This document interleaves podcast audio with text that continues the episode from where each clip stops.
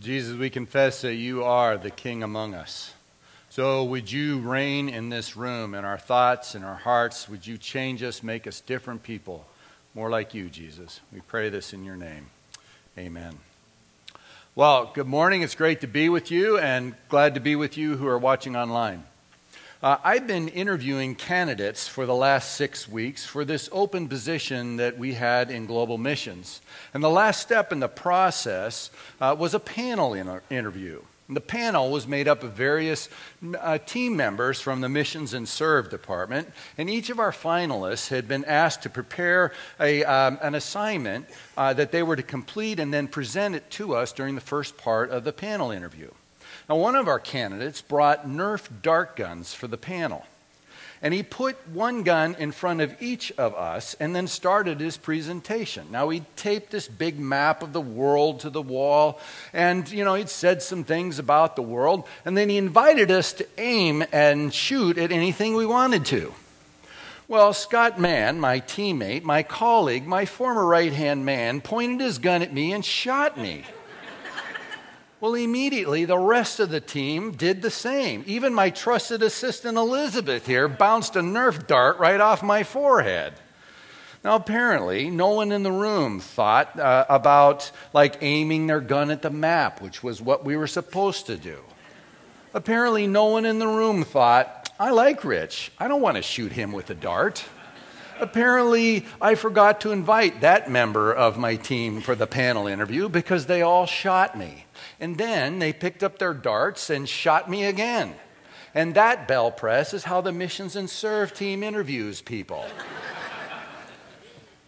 well, that totally caught me by surprise. And there have been many times in my life where I have been caught uh, by surprise, where something completely unexpected happened.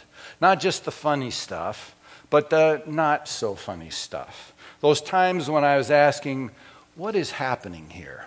Why am I going through this? What is the purpose? Ever been there? We're going through this sermon series on the second on the book of uh, Second Corinthians in the Bible, and we've been talking about uh, how we respond when the path gets hard. And this applies to us on this personal level as much as it applies to us on a larger level. It applies to us on a personal level because we all face hardships. But there's more in this series than that. Because last fall, we started talking about being pathfinders in a post Christian culture where fewer and fewer people are self identifying as Christian, where we can be people who help other people know the love of Jesus for them, and that makes their lives new. By being a pathfinder in a post Christian world can be hard. Now, hardships happen in our lives for lots of different reasons. Sometimes we experience them because of a bad choice that we've made or something dumb that we've done, and that causes our hardship. Kind of like allowing someone to hand dart guns to your team, and so they shoot you with nar- uh, Nerf darts, but uh, something worse than that. Sometimes we experience hardship because we live in a fallen and broken world and things like cancer or Alzheimer's or tragic accidents, natural disasters, they show us that this world is not as God designed it to be and that He's going to come back and make all things new. And sometimes we experience hardship as a direct result of opposition to our own faith in Jesus. So, today we're going to talk about hardship, how we face them, move through them as followers of Jesus. And I want to start today with a few caveats, three of them in particular. The first one is this that hardship is not God's way of paying you back for some sin in your life. Maybe you've heard that before. But to say God works that way is just really crummy theology. We can do sinful things, and that causes our hardship. But God does not create hardship to pay us back for sin in our lives. Jesus has paid it all. Second, God never promises to deliver us from all our hardships. He promises to bring us through them. And third, some hardships, they're just here to stay with us. Sometimes there is no end to our hardship the death of a child, a diagnosis of a chronic illness or disease, a permanent disability. Hardships that stay with us, though, don't have to define us. They can redefine us, redirect us when we reframe our lives and recalibrate our priorities so that we can move forward and so that it doesn't consume us and eat us up inside. Now, if you're in that place, then please talk with someone, with a friend or a pastor or a counselor. Get some help. Okay, so those are the caveats kind of going into this. There's always more to say around that. The high point of this passage, as we look at it, that Elizabeth read, the high point in chapter 4 comes at verse 6. Paul says, For God, who said, Let light shine out of darkness, made his light shine in our hearts, to give us the light of the knowledge of the glory of God in the face of Christ. Now, Paul is referring back to Genesis chapter 1 and the creation narrative, where there was nothing. It was pre time, it was pre space. Then God spoke, and there was a beginning. There was sun and moon, land and sea, plants and animals, you and me, life. And Paul is capturing all of that. And he's saying in verse 6 God is up to it again. Except this time, it's not creation that God is doing, it's recreation. God is recreating you and me, making us different people, changing our lives. And God has put that life giving power, the Holy Spirit, in us. This power helps us live under God's influence and experience His presence no matter what we're going through in life. This power can fill us with God's courage, God's strength, God's joy in every area of our lives, especially when we're facing difficult times. So Paul says in Philippians 4:13, "I have learned the secret of being content in any and every situation. I know what it's like to be well fed or hungry, whether in plenty or in want, because I can do everything through Christ who gives me strength." So, as we move into this topic today about hardship, this really is the starting point. It's recognizing that there is already a power at work within you, recreating you, making you more and more like Jesus. And this power will provide everything that you need. It will reveal God to you in ways that will want you to uh, that will that will make you want to love him more and depend on him more. So there's three things that I want to say today about hardship and how we as Christians move through those. And the first one is this. The following Jesus means the crown and the cross. We get both his victory over sin and death and we get his sufferings on the cross. Now, God is on this rescue mission. You know that. You've heard that uh, preached about so many times. God is on this rescue mission to reclaim everyone and everything that Satan stole from God at the fall. But the devil is not going to just sort of give all that stuff back to God without a fight. We, you and me, are in a spiritual battle with the enemy of our souls. And even though our enemy is overmatched because of the power that is within us, the enemy creates a lot of havoc, and that can harm us. The persecution of Christians worldwide is increasing. Christians are being tortured for their faith, illegally imprisoned, um, uh, executed for their faith. For the 14th year in a row, North Korea is the hardest country in the world to live in and be a Christian. As many of you know, Islamic extremism is the source behind most persecution of Christians. But Hindu nationalism is rising, particularly in places like India. Worldwide, 7,000 Christians last year lost their lives, were killed for faith related reasons.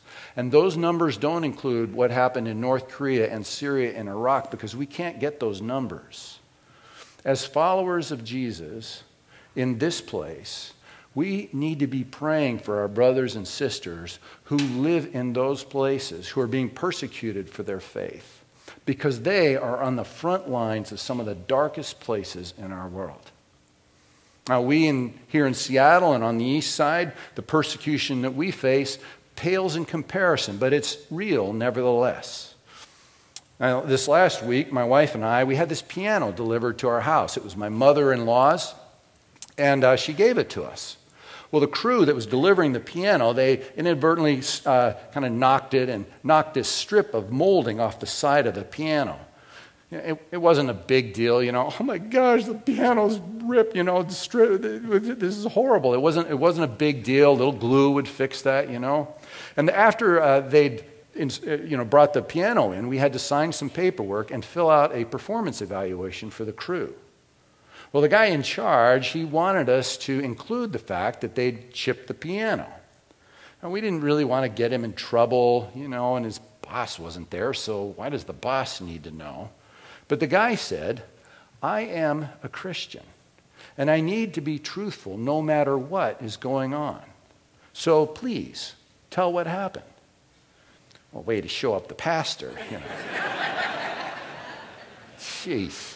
Love it when that happens. I'm supposed to say stuff like that. well, you know, I, I know that doesn't seem like much, but telling the truth was not optional for him, even if it meant trouble. Being a Christian meant taking the harder way for him. And we signed up for the harder way when we decided to follow Jesus the kind of harder way that speaks the truth in love to a friend who's making bad choices, even though they may not like us when we do that. Or the getting humble and reconciling ourselves to someone in order to heal a relationship kind of way. Or the being honest about what has happened, even if that means you won't get the promotion kind of hard way. Or the being faithful to your commitments, even if it costs you kind of hard way it's the courage to not give up, even when it hurts hard way. You see, we follow a risen Lord and a crucified Savior. And the truth about us is that we love the victory, but we don't want the suffering. We don't want the hardship. But if we are going to be pathfinders and help others know the love of Jesus and the power of his life at work in us, then we have to show everything about him his victory and his suffering. And then trust Jesus will use all that to defeat Satan and make things new. So that's the first principle about facing our hardship. We get the crown and we get the cross. The second principle is that our hardship is ministry to a post Christian world. Now, if you're a follower of Jesus, then you have a ministry, a call. There is something that God wants you to do. And anything that gives you the opportunity to love someone, serve someone, help someone discover the forgiveness of Jesus, do something that points to Jesus and the new life that he gives, well, all of that is ministry. As long as you have a pulse and your lungs are still working, you have a ministry. You and I will have all eternity to enjoy the glory of God, new heaven, new earth. But we only have this lifetime to show other people what they can have in Jesus. And hardships and the way God brings us through them is one of the primary uh, vehicles God uses to show other people this new life in Jesus. So Paul writes, we have this treasure, that recreating power that God has placed in us. We have that power, this treasure in jars of clay to show that this all surpassing power is from God and not from us. Now, no matter how hard we try to be healthy, wealthy, and have a good life, something inevitably will mess that up. You can count on it. Now, sickness, suffering, and hardship, those things are universal. They show us how fragile our lives are and how little we can do to protect ourselves from those things. We are, Paul says, clay jars. But it is that clay jarness about us, our fragility, our vulnerability, that allows God to demonstrate the new life that comes from Him. God showcases His power and His love through our weakness. Now, when I was a youth pastor, one of my high school leaders told me that her husband had left her. They'd been having problems for a long time. He said that he wasn't into Jesus. He'd been growing away from her for a long time, and so he left. Now, the good news is that eventually they went to some counseling. And when he saw her, it was clear to him that something really good was going on in her. What he didn't know at that time is that she'd been leaning hard on Jesus in a way that like she never had and trusting Jesus to provide for everything. And that was changing her. She wasn't the mess that he expected to meet on that day when they started counseling. She was strong but humble, honest but courageous. She had deep peace and joy, even though she was raising three teenage boys and facing the very real possibility of a divorce. Well, she learned some things eh, that day in counseling that she needed to work on. So she confessed those things to him and um, asked his forgiveness for the ways that she hadn't loved him. And then seeing her each week during counseling, that made him recognize that there was this huge hole in his life, and he wanted what she had. So, in his own timing and in his own way, he recommitted his life to Jesus. And suddenly he started to see his own shortcomings. He began to experience Jesus carrying him through this time as well. A few months later, he moved back in with her, and they've been together since. Now, that doesn't mean everything was just great because they had a lot of work to do in their marriage. And they, uh, they've been working on it. He had to reconcile with his kids. That took a lot of time. She had to learn to trust him again, and that took a long time. Now, eventually, they got up in front of the church that I was in at the time and they shared their testimony brutal honesty, the whole thing. But that started this marriage men- uh, mentoring ministry. Couples started coming to them to asking, ask them for coaching and for help. And as a result, they ended up saving many marriages. Now, she was this clay jar with a mighty power inside of her that ministered to her husband and helped him see Jesus through her. So he gave his life to Jesus.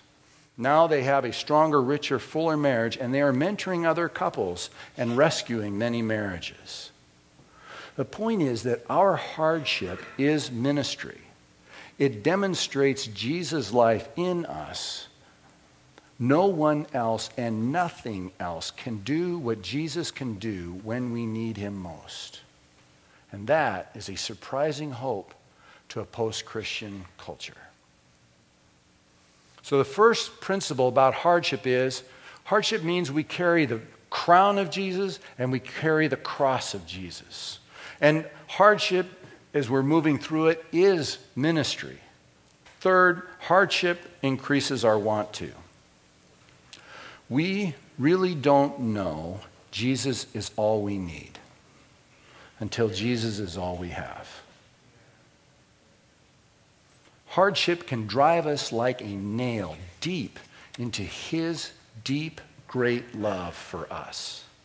And suddenly, worship and prayer become what we want to do, not something we feel like we have to do or because it's the Sunday thing to do. We worship what we're attracted to, we worship what we delight in. And that gives us more stability and spiritual power than we can even imagine. Now, Kyle Porter wrote an article for the Gospel Coalition describing every parent's worst nightmare. One month before Kyle and his wife, Jen's baby girl, was due to be born, her heart stopped beating and she died in, in utero. And the shock and the weight of that was just devastating, as you can imagine. There were these occasional bitter-sweet moments, but those were quickly matched by these sad, brutal moments.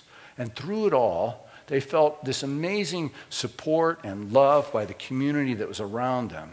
But more importantly, they found this surprising strength and joy through a growing closeness with Jesus. Now, I want to read a little excerpt from Kyle's article. Uh, it's a little tough. Putting a baby in the ground changes you. I don't know how it couldn't. We went back to the church. I found one of those strong men that I mentioned earlier, and he held me and told me that nothing would ever be the same. And he was right. A 19th century hymnist named Horatio Spafford knew the feelings we felt that day. Spafford and his wife lost four daughters when their ship crossing the Atlantic sank.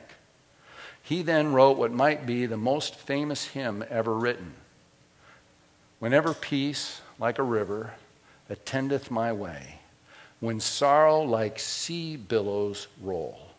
Whatever my lot, thou hast taught me to say, It is well, it is well with my soul. Now, the sorrow that flowed that week was unspeakable. And we can truthfully say, and I'm continuing with what Kyle wrote, we can truthfully say the Lord is good in both the joy and the sorrow, if not greater in the sorrow.